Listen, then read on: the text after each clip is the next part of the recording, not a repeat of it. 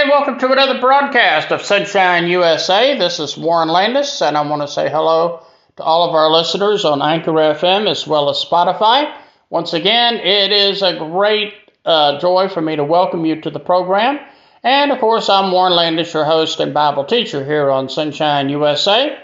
And uh, we're going to start the program off today by answering a question that someone called in last night. And so I felt like this morning would be a good time to, to answer that question. And this question came from a listener uh, who wanted to know, uh, did Adam and Eve have a belly button? Now, this question was of special interest to me because, you know, uh, my dad died back in uh, two thousand nineteen, and that was one of the questions he had asked himself before he died, and that is, did Adam and Eve have a belly button? Now, the short, most direct answer to that question is we don't know, because very simply the Bible doesn't tell us whether Adam and Eve had a belly button or not. And uh, I'm sure in the overall scheme of things, uh, it, it doesn't really matter whether Adam and Eve had a belly button. However, um, reading in context, I would say it appears to me that probably Adam and Eve did not have a belly button because, as you know, Adam and Eve did not go through the normal birth process that you and I go through. God created Adam from the dust of the ground, and he created Eve from one of Adam's ribs. And so, therefore, Adam and Eve were not born in the usual way. They were especially created by God. Um, but, obviously, Adam and Eve produced kids, and uh, those kids were born in the normal way. So, there you have it. And so I hope that answers your question. And if you still are just dying with curiosity as to whether or not Adam and Eve had a belly button, you'll have to wait till you go to heaven. And I hope that you are saved so that you can go to heaven and ask that question if you still feel like it's important. I got a feeling, though, you know, when we get to heaven, uh, questions like that are not going to matter so much. We're not going to worry about insignificant issues over whether or not Adam and Eve had a belly button. I, I don't think it really especially matters, but I, I, I was especially interested in that question since my dad had the same question at one point before he died, and so therefore that being the case, uh, I was very eager to uh, answer that question for them, and somehow they got my phone number and they were able to call me last night, and um, And so I was especially glad to answer that particular question. You know, a lot of times we preachers, we get asked questions that are frankly a lot harder than that one. Uh, I didn't find that question to be especially hard, but I hope it did help them a little bit. Amen? Amen. Well, today uh, in our Bible study, we're getting into Genesis chapter number five. And, and, you know, a lot of people who read their way through the Bible, um, they tend to skip over chapter five because it doesn't seem to be terribly important. As someone said, there's a whole lot of begetting and begotten going on, and I guess you could say that's true. But there are some important things we can take note of in Genesis chapter five. First of all, we note that obviously people lived a lot longer back in those days. And of course, one of the reasons for that is because, you know, the earth had to be populated. And in order for the earth to be populated, especially with just one couple, Adam and Eve, being the lead couple, so to speak, the original couple, then uh, there was a whole lot of begetting and begetting and begetting that had to go on in order to repopulate the earth. Um, We see, for example, uh, some very interesting things here in chapter five, and we're going to go over uh, the highlights of chapter five right now. First of all, though, let's do go to the Lord in a word of prayer, and then we'll dive into the Word. Uh, dear Lord, I pray that you'll be with me right now as I record uh, this particular broadcast. I pray that you will give me the words to say that you want me to say. And Lord, help me not to say anything you don't want me to say. And Lord, I just want to pray that you will be with our listeners, help them to listen carefully and to take notes and think about how they could put the truth of your word into everyday life. And then, Lord, we pray for the needs of our listening audience. Lord, we know that we have listeners all over the world and countries around the world, and we know these people have all kinds of needs that we need to pray about. And Lord, I don't know what all these problems and needs are, but Lord, you do. And Lord, we thank you that with you, there is nothing that is impossible. God, there is nothing that you can't do. And Lord, we praise you for that. Lord, we want to take time out to thank you for all the wonderful things you've done for us, not the least of which is our own salvation, Lord. Those of us that have been saved, we thank you for the gift of salvation. Lord, we know that we don't deserve to go to heaven, but we praise the Lord that as believers, we get to go to heaven. Amen.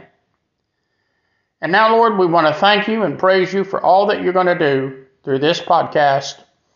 In Jesus' name I pray. Amen. Okay, Genesis chapter five, starting with verse one. It says, "This is the book of the generations of Adam, in the day that God created man, in the likeness of God created he him."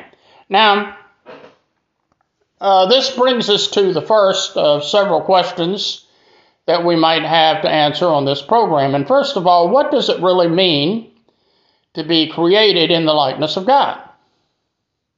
Well, I, I think for one thing, unlike the rest of God's creation, man is a living soul. Man has a soul that will live forever and ever in eternity. And will live in one of two places, heaven or hell. But the soul of man, it will never die. And so in that sense of the word, we have something in common with God. We'll never die. Now, of course, there was a point where we were conceived and began to exist. Now, that's not true of God. God's always been. There's never been a time when God was not. Now, it's hard for us to conceive of that because of the fact, after all, you know, uh, we're limited by the human mind that we have. We can't comprehend how it is that God would have no beginning. But it's really important that God has no beginning, because if God were created by someone or something, that someone or something would ultimately be God. And so God's always been, he's always going to be. Now, we haven't always been, but we will always be. And that's part of what it means to be created in the likeness and image of God. And like I say, Adam and Eve had the task of repopulating the earth.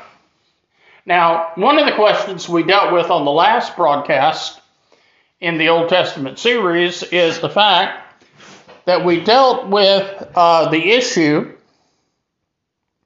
of where did Cain get his wife. And of course, I pointed out that obviously Cain's wife had to be a blood relative, because quite literally Adam and Eve were the first two human beings on earth. Everybody living on earth at this time had to be related by blood to Adam and Eve. And so, um, at the very least, Cain's wife was a distant cousin or blood relative. Now, we, of course, would look down on that today, but that was the only way that men could have wives back in those days. Amen. Okay, now, let's read on. "Male and female created he them, and blessed them, and called their name Adam in the day when they were created. And Adam lived one hundred thirty years and begot a son after his own likeness, and after his own image, and he called his name Seth. And so here we see that one hundred thirty years has gone by since the days of Cain and Abel. one hundred thirty years. And as we read further in this chapter, we see we're all total. Adam lived nine hundred thirty years, and then he died. Now, some people bring into question the fact that God had told Adam, the day you eat thereof, you shall surely die. Well, the Bible does tell us a day is with the Lord is a thousand years, and a thousand years is a day.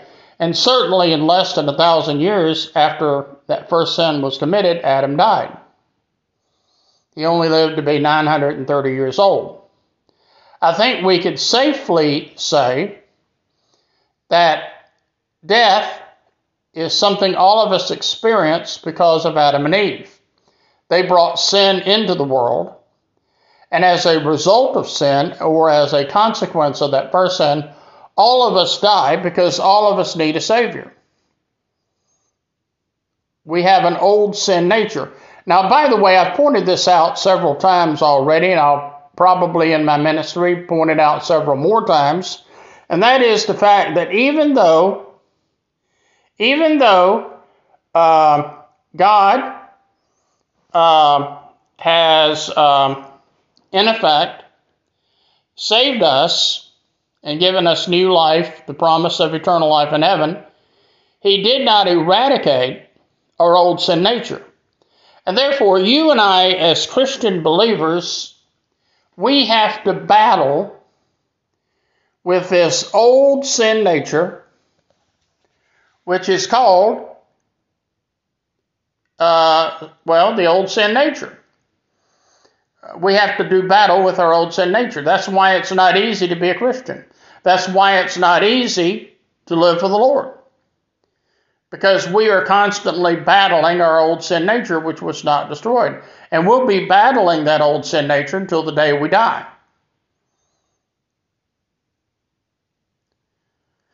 So Adam lives a grand total of nine hundred thirty years, and he dies. And the next person that we read about further down, going down to Genesis chapter five and verse twenty-one, it says, and Enoch lived sixty and five years and begot Methuselah. And Enoch walked with God after he begot Methuselah three hundred years and begot sons and daughters. Now I want to point out something here. He begot sons and daughters. Now this sounds a little bit sexist, I know. But Adam and Eve, it's important to point out, as did their offspring, Adam and Eve gave birth to daughters as well as sons. However, none of the daughters of God are mentioned by name. The only children of Adam and Eve that we have names for are the male children. Now, that's because you have to realize Moses here is the author. He is the leader of the Israelites. And in the culture of that day, and especially in the culture of Adam and Eve, the thing about it is, a male birth was considered much more significant than the birth of a female. Because you see, it was the male who would carry on the family name. And it was the male who would assume positions of authority. And usually, for example, the eldest male would actually uh, take over the role of being the lead provider for the family uh, if the father died uh, at a relatively early age. Now, we know that uh, Joseph, who, by the way, was not the earthly father of Jesus, I guess you could call him the first stepdad. Now, Mary was his mother. But when Joseph died, and apparently Joseph died when Jesus was still a fairly young man, twelve or thirteen years old. Now, under Jewish custom, it would have fallen on Jesus, the eldest male in his family, to take on the job of financially supporting his mom and also taking over the father's earthly business. Now, the earthly business of Joseph was that of being a carpenter.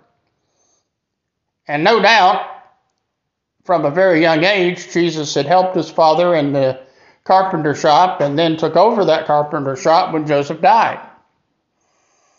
And that's how financially and materially Jesus provided for the needs of his mom. Now, by the time Jesus is thirty years old and he begins his earthly ministry, Jesus had no doubt already saved enough money back from the business in order to see to it that his mother, for the rest of her life, would be well provided for. And now he gives up the carpenter business and gets on with the business that God called him into. And he starts his earthly ministry, which only spanned three years. Now, I know a lot of great preachers in the world today, and these preachers today, uh, many of them have been in the ministry for thirty, forty, fifty years in some cases. And we thank God for these elderly preachers and the legacy that they leave us. But they were in the ministry much longer than Jesus. Jesus' earthly ministry was only three years. Now, of course, I maintain that in that three years, Jesus accomplished so much more in his ministry in just three years than a lot of these other preachers did, living thirty, forty, fifty years. So there you have it. But we find that back then, people lived a lot longer. Methuselah, for example, who was the son of Enoch, he turned out to be the oldest living human being ever. Methuselah lived a grand total of nine hundred sixty-nine years upon this earth. Can you imagine that? Someone living nine hundred sixty-nine years? I mean, in this country, I mean, think how many years they would be drawing Social Security. Amen. Praise the Lord. Well, we find that Enoch is born, and one of the distinguishing facts about Enoch is that Enoch walked with God. We don't have a death date, so to speak, for Enoch because he didn't die physically. Um, he literally walked with God into heaven. And um, so we have no official death date for Enoch. Uh, there's no graveyard where you can go and look at the grave of Enoch. It's not there. He walked with God. Now, when you think about it, that is probably the best thing that could be said about anybody. That could be the best legacy that anybody could possibly have, is that they walked with God. They lived for the Lord. I mean, that's a better title to have than businessman or investor or developer or anything like that. Enoch's legacy is that he walked with God.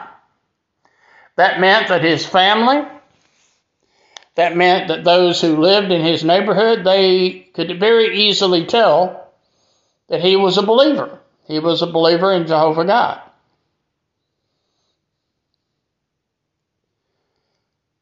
Now, hopefully, you and I as Christians in the apartment complex that we live in, in the neighborhood we live in, in the house we live in, hopefully people can tell that we love the Lord if we call ourselves a Christian.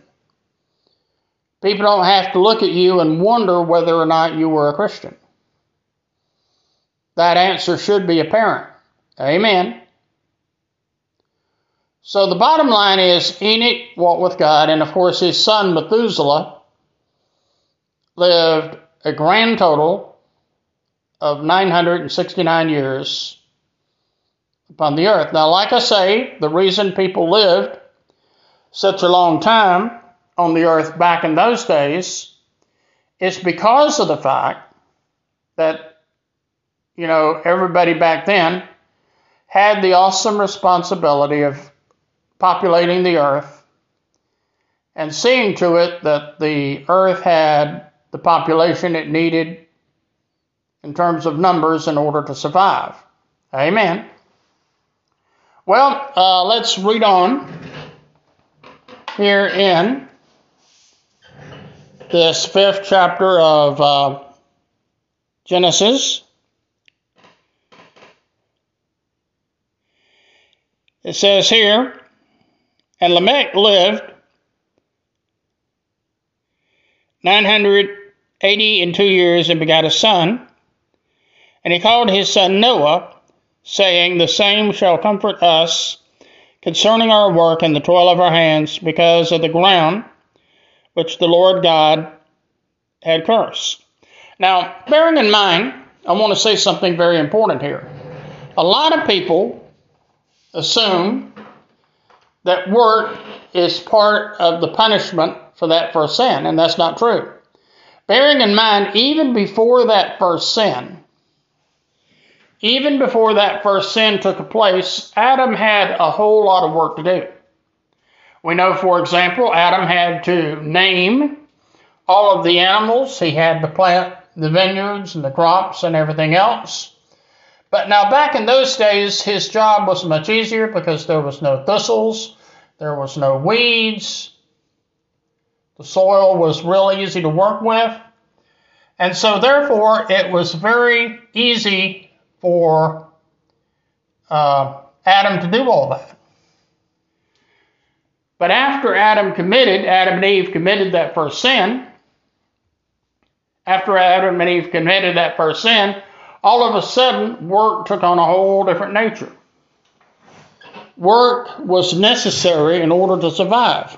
Now, the work that Adam did before that first sin was not work that had to be done in order for them to survive. God did the hard part himself.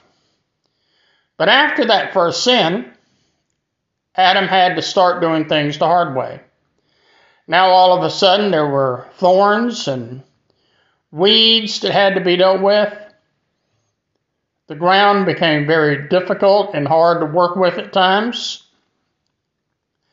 And so man literally had to work by the sweat of his brow. So it was not the fact that man had to work, but it was how hard man had to work that changed as a result of that first sin. Now, like I say, sin always has consequences. Now, sometimes we assume that because God is a loving God and a merciful God and a forgiving God, we assume that there's no consequences, but that is simply not true. Sin always has a price tag. Sin always has consequences, and we have to come to grips with that. Oh, yeah, absolutely. But anyway, Lamech gives birth to a son by the names of Noah.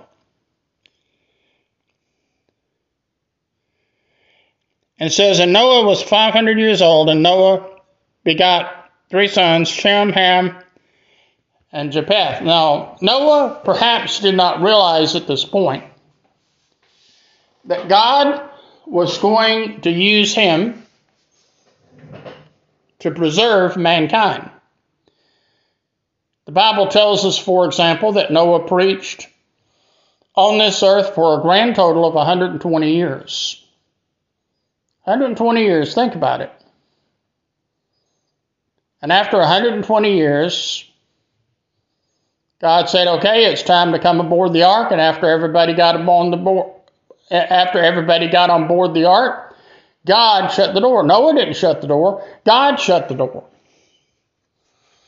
And from that point on, there was no way anybody was going to get out of the ark, and there was no way anybody was going to get into the ark. For those that had not yet decided to get on board the ark, it was now eternally and everlastingly too late. And then the rain began to fall, and the flood came. Now, this was kind of interesting because up till this point, and we'll talk more about this in the next broadcast, up until this point, all the water came up from the ground. So when God, uh, when when Noah said, God said it's going to rain, it's going to flood, and the world's going to be destroyed, Noah didn't really understand what all that meant. But he knew who said it, he knew God said it, and God, he knew, meant business. If God said this was going to wipe out civilization as it was then known, so be it. It was going to happen. You could mark it down. Now, some people would say, well, you know, as a preacher, Noah must not have been very successful. But in reality, Noah was successful because of the fact that he did what God told him to do. You see, numbers don't mean anything to God. I went to a crusade one time, and this particular evangelist, you saw slides and videos all over the auditorium until crusade time, and it talked about all the thousands and thousands of people who had been saved under the ministry of this particular evangelist. Well, you see, those kind of numbers don't mean anything to God. God doesn't call you and me to be successful. He calls you and me to be faithful. He calls you and me to be obedient to what he's called us to do. And that's what Moses was. He was obedient to the task that God had given him. And the good thing is Noah did reach all the members of his family. His wife, his sons, and his sons' wives. All of their lives were spared because they came aboard the ark. Now, you know, many preachers would have to tell you there's some members of their own family and they have relatives that are not saved, that do not know Christ as Savior. That's sad, but true. But now, in the case of Noah, Noah's immediate family was saved. They were all in the ark. And in my opinion, that made Noah very successful, and it shows how effective Noah's influence and witness was, because they trusted Noah and they obeyed Noah, and ultimately they obeyed God. And as a result, their lives were spared. The lives of everybody else was lost. I'm sure once it started raining and the flood started coming and people started drowning, people were pounding on the side of the ark. In fact, I saw a movie one time about Noah's Ark, and you could actually see people pounding on the side of the ark, but it was too late. They had already made their choices. Now they had to live with those choices. Amen. Now, starting in the very next chapter, Genesis chapter six, we will begin taking a look for three chapters at Noah's flood.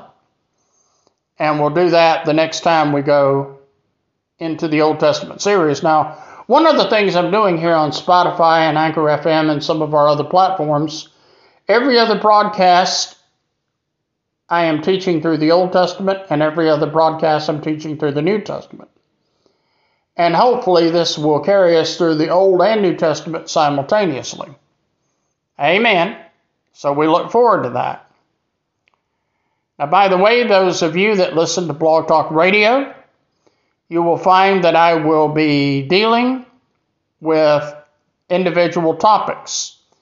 In essence, I'm going to be taking the truth of God's Word and apply it and applying it to real life situations, so we could see how to take what we know about the Bible and put it to use in our everyday life. Well, that brings us to the end of another broadcast, but if you have any questions, like the one we dealt with this morning, did Adam and Eve have a belly button? Or if you have a prayer request, you can let me know by contacting me by email. I have two email addresses. One email address is Warren Landis at yahoo dot com, and the other one is Warren Landis at gmail dot com, all lowercase.